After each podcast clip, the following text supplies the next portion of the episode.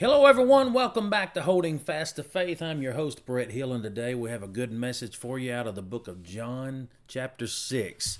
I am teaching out of the King James Version today, and the name of the message today is going to focus in on why Jesus walked out of the tomb, and it is to help you from walking back into it. John chapter 6, verse 10 says, And Jesus said, Make the men sit down. Now there was much grass in the place, so the men sat down in number of about five thousand. And Jesus took the loaves, and when he had given thanks, he distributed to the disciples, and the disciples to them that were set down. And likewise of the fishes, as many as they would. When they were filled, he said unto his disciples, Gather up the fragments that remain, that nothing be lost. Therefore they gathered them together and filled twelve baskets with fragments of five barley loaves, which remained over above unto them that had eaten. Then those men, when they had seen, had seen the miracles that Jesus did, they said, This is of a truth that prophet that should come into the world. When Jesus therefore perceived that they would come and take him by force to make him a king, he departed again into a mountain himself alone. We're going to skip down to verse 25, and where it says here, And when they had found him on the other side of the sea, see, Jesus uh, sent his disciples ahead of time, and he went up into the mountain to pray while he was by himself and alone.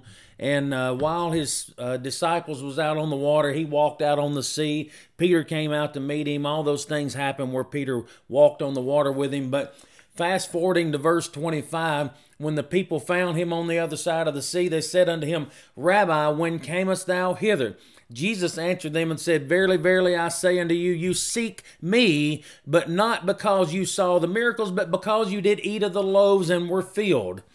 And then he come on he goes on to say in verse 27, labor not for the meat which perishes, but for that meat which endures unto everlasting life, which the Son of Man shall give unto you. For him hath God the Father sealed. Then said they unto him, What shall we do that we might work the works of God?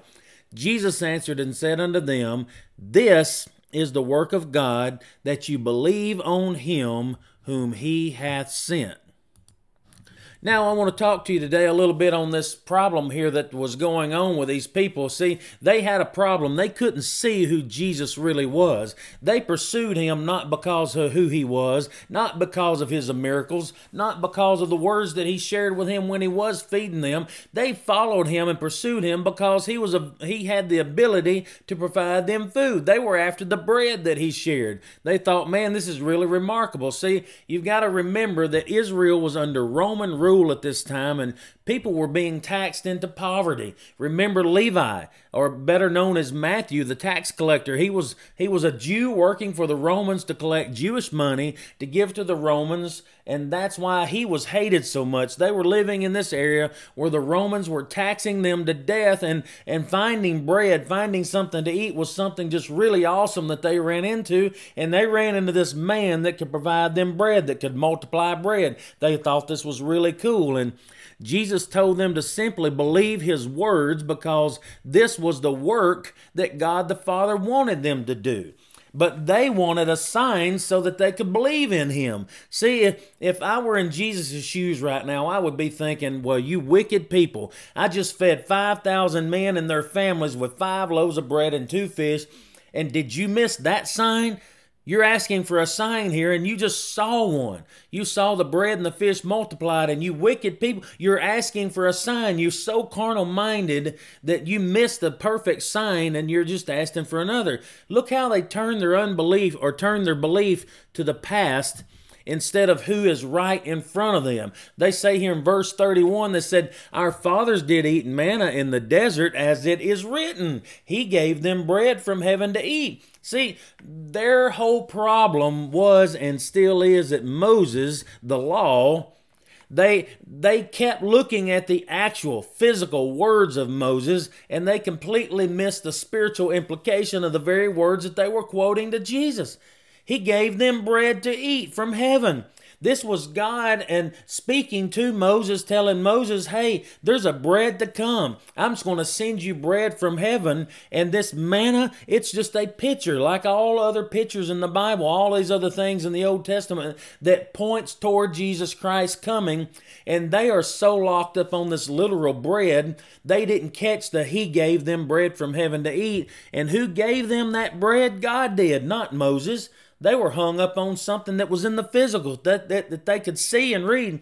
And that bread that was talked about in Moses was standing right in front of them. And Jesus said, Moses didn't give you bread from heaven. My Father gives you the true bread from heaven. Look at how Jesus changed that from past tense to present. He said, Moses didn't give you bread from heaven. In other words, that manna, that's not the bread from heaven. Moses didn't give you bread from heaven. My Father gives, present tense, right now in front of you. My Father gives you the true bread from heaven. In other words, Jesus is explaining and interpreting the very scripture that they just quoted to him. And what did they say? Oh, yeah, give us this bread. We'd like to have this bread you're talking about. And at this point, uh, Jesus has got to be thinking you know, that old saying that we say a lot of times about our kids when they do something really stupid, you know, buy them books and send them to school, and this is what comes of it. So Jesus has got to be thinking, you know, they, they've had this in front of them this whole time, and what in the world is wrong with them? But he finally says, Look, people, I'm standing right here. I'm trying to teach you something spiritual of God and His kingdom, and you guys are so shallow minded that you're looking for seconds at that fish sandwich buffet that I just had on the other side out of the water and you're not looking at me and not hearing my words, you can't see something spiritual that I'm talking about to you, and you're about to miss the whole thing. You need to understand who I am and what I'm here for. But church, listen listen to me. Jesus was explaining to them that the seeds sown in the past, the words of the prophet spoken in the past, the works and writings of the past, their job is to point to the future, not to keep you in the past, not to keep you locked down in the past and keep you locked down into what happened yesterday or 10 years ago or 50 years ago. No, the, it was to point toward the future and and look, Jesus was the future. Their future was standing right in front of them, and he fed them bread through a miracle to the point at him, to, just to, just to point at himself. He was trying to say, as I'm feeding you this bread, I'm trying to tell you that the spiritual bread is me. I'm the spiritual bread of life that came down from heaven. He demonstrated that miracle to begin telling them that he was indeed the one that Moses wrote about and drew pictures of in Moses' writing, and they saw him. They saw his miracles, and they only asked for more physical food, not spiritual food. They didn't believe him when he said who he was, even though they knew he could multiply bread and fish at will. And Jesus even emphasize this at the end of this thing. He said, You've seen me and you believe not. You still don't believe me, and I'm standing right in front of you. The Messiah, the one you've been looking for. I'm standing right here, and I've explained to you. I've, I've told you this statement, and you're, you're still looking for this fish sandwich. Church, the Bible says that they all murmured at him. They're over here grumbling and complaining, and they just they they just saw 5,000 fish sandwiches all at once come out of a single lunchbox. But they're still complaining and bad mouthing to the hand that feeds them, the one that fed them those things. But look at Jesus coming back on them with a quote from Isaiah chapter 54. In verse 45 in that same chapter there in John, it says, It is written in the prophets, and they shall all be taught of God. Every man, therefore, that hath heard, hath learned of the Father, they come unto me. See, you can't get any plainer, more simple than that at what Jesus was telling them. He said, I am the one that you've been looking for. You've been taught of the Father because I'm standing right in front of you. I'm the Messiah. Come to me. Come, just I'm the Messiah that has come to give you eternal life, not those fish sandwiches that you keep talking about. It and folks, I know fish sandwiches not in the Bible. Sometimes I get carried away with demonstrations, but I'm just telling you that they had bread and they had fish, and that's all they had to do. And if they if they invented a Captain D's back then, they cut that loaf of bread open, threw them some fish on it, and made them a fish sandwich because that's all they had. But they need they need to get a grip on reality and pay attention to who is standing right in in front of them.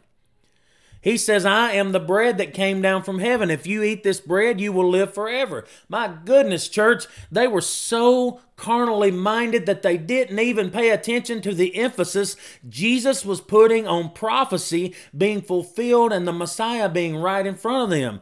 This bunch of guys that you know that you almost got to call them idiots, but they they argued among themselves and began saying, "How can this man give us his flesh to eat?" See, they, they couldn't see spiritually. They had no opportunity with their own eyes. They were so carnally minded, so wrapped into the things of this world that they could not see anything spiritual to the fact that when his words were spiritual, they were still thinking flesh.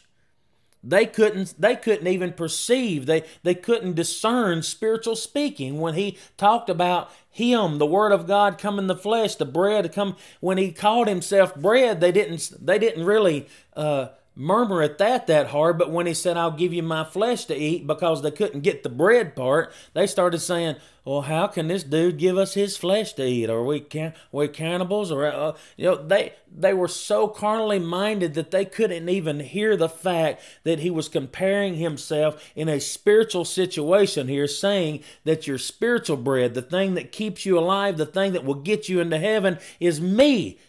You need to eat the words. You need to digest the words spiritually that I am speaking to give yourself spiritual nourishment so that you'll never thirst again. I'm the one that can do that. Old church, we we miss so many things of God right under our noses because we can't see our past. Uh, we can't see past our nose. Uh, most of the time because we're looking at something just so physical. Proverbs 3 and 5 tells us the answer to that. And, and they had this scripture back then, just at that same setting when he fed them and when they crossed the sea and he's arguing with them and trying to tell him that he's the bread of life and if you take my flesh that you'll live forever. Those people right then, they had Proverbs 3 and 5 back then. Trust in the Lord with all your heart and lean not to your own understanding and all your ways acknowledge him and he shall direct your path. They had that scripture. It had been written plenty of time. They had plenty of time to study it and yet they won't trust in the Lord. They're leaning to their own understanding. They're they're like, uh, I don't understand what He's saying. They're so hung up in in uh, in their human nature that they can't see something spiritual. And it's look, church, it's human nature to reject things that you don't understand. I get that. Many people do that. And a lot of people, that's just their first nature. If you say something that they don't like, they cut you off. You say something they don't understand, they cut you off. In other words, if you can't think it through to the end result and make sense of it yourself, then it has no part of your life that you don't want to have anything of it and that's that's just shallow minded to think that you've got the mind of god and you can understand everything that is his way and the way he wants to do things and if you can't understand it it can't be of god that's really, really dangerous thinking. But where's the faith in having to see and know everything up front? Without, if you have to be that way, you have no faith at all. You can't believe that God and and trust in God that He's got the best thing for you, and that what He's doing is something you're just going to have to believe in until He makes you understand it later. These folks had no faith in God at all. They they didn't read the scriptures like they should. They didn't obey the the, the scriptures like they should. And the entire Old Testament pointed toward a Savior to come, so they knew he would someday arrive. They, they had all the prophets. They had the Torah, the first five books. They had Moses. They had the law. They also knew that he would have these miracle working abilities and, and uh, that he would even, could, they could even consider him uh, at some point to be the one that the precious Moses was pointing to, but they couldn't do that. They, they knew that the Messiah coming would have power, would have authority, would come from heaven. But right there, when Jesus took five loaves of bread and, and fed 5,000 families, they're just like, hey, this dude's pretty good at multiplying bread. Maybe the yeast in his bread is better than the yeast in ours. It just keeps on rising. No, it, their mind was so shallow, they completely passed over Jesus, and all they could think of when they got on the other side of the river or on the other side of the, the sea to talk to him, they were after another fish sandwich. They, they wanted to keep feeding their flesh because they were so legalistic and carnally minded, they missed out on grace standing right in front of them. Church, it it kind of makes me wonder does anybody actually read the Bible anymore? People are so blinded by legalism and carnally minded thoughts that the church sometimes can't see God move among them in the way that He longs to do so. If the church can't see the bread for who He really is, we're going to miss out on the real feast. We're not going to be able to see the real food that He's presenting because we're, we're, we're looking for the bread. Look, I don't I don't want to be sitting here eating perishable food, feeding on my flesh or feeding my flesh when he wants me to be eating the real bread of life that come down from heaven, feeding on the spiritual food, his word, the word come in the flesh that he wants me to feed on. I get that. I learned that. I learned that the hard way, but many people they cannot see because they're so wrapped up in things of this world and and can I tell you why these people couldn't see him? Can I tell you why they didn't recognize the spiritual side of Jesus for who he is? Why they didn't recognize his words and be able, be able to understand when he was speaking in uh, spiritual terms that they was still trying to look for fish sandwiches? Let me explain this to you because it'll make more sense to you when you hear this. 2 Corinthians 6 and 17 in the King James Version Wherefore come out from among them and be ye separate, saith the Lord, and touch not the unclean thing, and then I will receive you. He says, Come out from among the world and don't be part of it. Don't partake in the things of this world. Don't touch the unclean things. Don't do the things that I've told you not to do. The Ten Commandments, thou shalt have no other gods before me. That don't do this and don't do that. These unclean things that he was telling them not to do. He said, As long as you keep yourself good and pure and of a clean heart, I will receive you. Did they do that? No.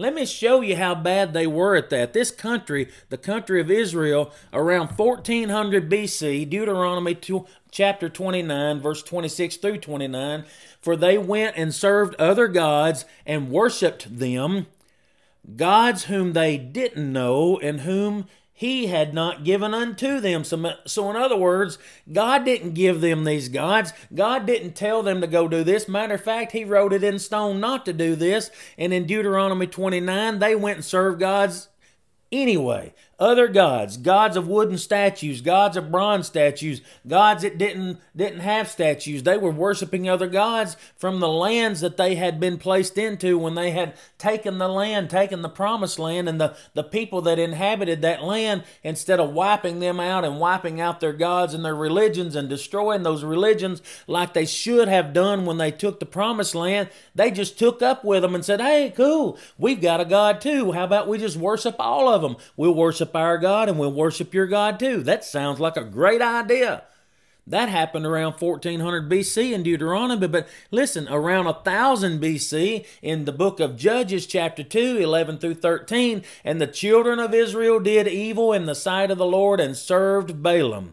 And they forsook the Lord of their God, the Lord their God of their fathers, which brought them out of the land of Egypt. In other words, they turned their back on God that brought them out of Egypt and began following other gods and that was the gods of the people that were round about them, and bowed themselves down to them, and this provoked the Lord God to anger, and they forsook the Lord and served Baal and Ashtaroth.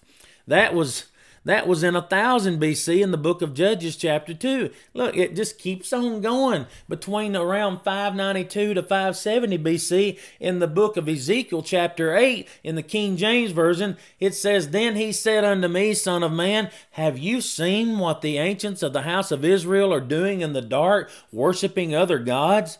Every man in his own chamber imagination in the dark. Like like the lord don't see us in the dark. We can do this and he won't see us. He also said unto me turn thee yet again and thou shalt see greater uh, abominations than this.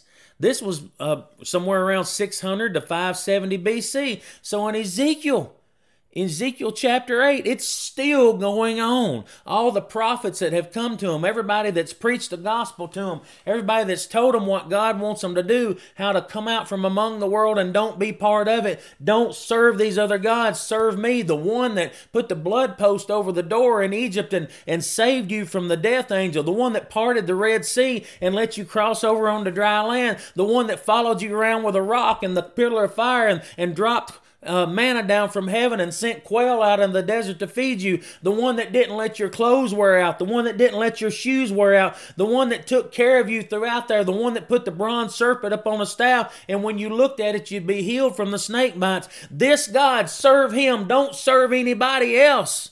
But yet they continued over and over and over to just nonchalantly just leave him and worship these other gods, and it made God mad. Verse 14 here in Ezekiel said, Then he brought me to the door of the gates of the Lord's house, which was toward the north, and behold, there sat a woman weeping for Tammuz. I don't know if you know who Tammuz is, but that is Semiramis' son, and supposedly Nimrod, the one that was at the Tower of Babel, that built the Tower of Babel, and possibly the one that built the city of Babylon. Uh, this is the Nimrod supposedly died, and what a pun, but Nimrod supposedly died this really horrible death, but his his uh, mother Semiramis covered it up. She wanted to keep her power in Babylon, so she lied about his death and said he was just kind of taken up into the heavens and he become the sun god. And she and uh, Nimrod, her son, shined a beam of light down on top of her, and she had gotten pregnant. She got pregnant with a in a uh, adulterous relationship and uh, was having an out of wedlock son and she's claiming that it's her son's son. So now Nimrod is her son and her mother and uh, and her husband. It, it this is uh, part of the Babylonian culture and, and a lot of this stuff that goes on. You you'll have to read into that more. And I uh, but he's in verse chapter 15 it says then he said unto me hast thou seen this o son of man turn thee yet again and thou shalt see greater abominations than these Church, it was year after year after year that these people of Israel were taking part in worshiping these other gods, even while in the temple of God Jehovah. That weeping for Tammuz and worshiping the sun god Nimrod, uh, they were making sacrifices to the Queen of Heaven, which you'll find out later. Uh, there's the book of Jeremiah talks about the Queen of Heaven several times. That's Semiramis, Nimrod's mother slash husband. It, it, I mean, slash mu- uh, wife. And she was in that great Babylonian culture about that uh, whole situation with with Nimrod and having Tammuz, and that created this false trinity, so to speak. Church, Israel was taking part of Babylonian rituals and pagan practices to the point that they were including sacrificing their own babies to Semiramis, the Queen of Heaven. God was sick of it. And because of so much garbage in their minds that was embedded within the world and its practices, they could not recognize the Messiah and his miracles standing right in front of them. They were so tied up into the world and its rituals and so tied up into the flesh and caught up into physical things and fleshly acts that they missed the Messiah right in front of them. And all they could see was this this made uh, this uh, he came up with physical food. He he could create food. He could stretch food out and make it bigger. And the part about the living bread come down from heaven, they couldn't turn loose of the past. They their minds every time he said something about the physical bread come down from heaven, their minds got locked in on Moses and went back to the physical manna that Moses spoke of. And Jesus' words went right over their heads and they missed it. And this is why Israel never recognized Jesus. And it's the same way in the United States and most other countries now in today's time. They don't recognize him because they're so caught up in the things of this world. They're so caught up in the practices and the cultures and, and all the things that their hearts are poisoned with the traditions of the carnal world to the point that when Jesus speaks to them, when Jesus presents himself to them, they can't see him. They can't tell him. And it's even when Jesus told him who he was, what he was there for, why he was going to die. And despite his raising the dead in front of them, despite, despite seeing him heal the sick and the blind, their minds were so focused on their fish sandwiches and they couldn't see past the physical in order to identify with the spiritual side of who Jesus Christ was. Friends, Jesus didn't walk out of the tomb so that he could make room for you to walk back into it. If you can't get your mind wrapped around who Jesus is and what he has done for you, why he did the things that he did, why he came why he performed those miracles so that he could establish who he was and who sent him. If you can't get your mind wrapped around that, you may soon reach the place to where your mind gets so poisoned with the things of this world and so distorted with the things of this world that you won't be able to recognize him either, nor call upon his name for help in the time of need. And I want to tell you today, Jesus, I'll, I'll, say it again. I, I said it just a second ago. Jesus didn't step out of the tomb so that you could step back into it. You've got to you've got to realize that he came out of that tomb to give you life and the only way you're going to get that life it's not going to be through Buddha, Mohammed or any of these other folks. Jesus Christ is the only way. He's the way, the truth, the life. No man comes to the Father but through me. Those are his words, not mine. He said it. It's written in red in the in the Bible and we have to believe that or we have eternal damnation before us. And I want to tell you, if you're listening to me today and you don't know who Jesus Christ is, and these words have touched your heart, the Holy Spirit has moved into the room or into the car or wherever you're at listening to this podcast today, I want to give you an opportunity. If you're feeling the Lord tug on your heart, if you're fe- the Bible says that no man can come to me unless the Father draws him, the, the Holy Spirit has to pull you. And if you're feeling the pull from the Holy Spirit today, if if you're saying that I need to meet this Jesus, I want to know him before it's too late for me.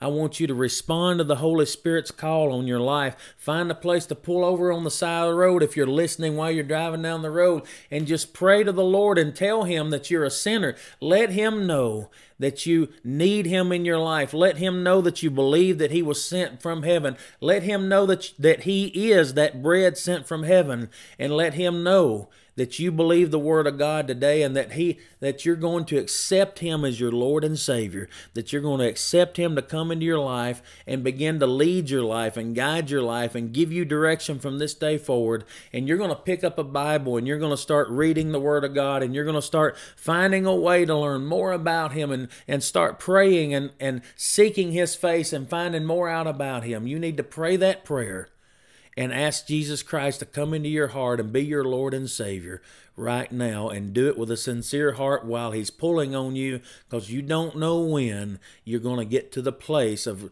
uh, denying him or passing him by, you won't know that, that sooner or later you may get to the place to where he's not going to call on you anymore and you'll miss your opportunity. Or maybe you're not wake up the next day. You don't know how many days you've got left. You don't know your next breath is given to you.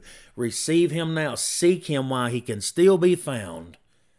And I, I hope and pray that you've prayed that prayer today. And if you have, please send us an email and let us know. Holding fast to faith at outlook.com. That's holding fast to faith at outlook.com. Let us worship with you. Let us praise with you the fact that you've made the best choice in the world, the best choice of your life that you will ever make. And now heaven is, about, is where you're bound, and it will be your eternal home forever with your faith in Jesus Christ and in Him alone. Thank you, Jesus. I, I want to thank you for tuning in with us today. God bless you, and I hope to see you on the next one.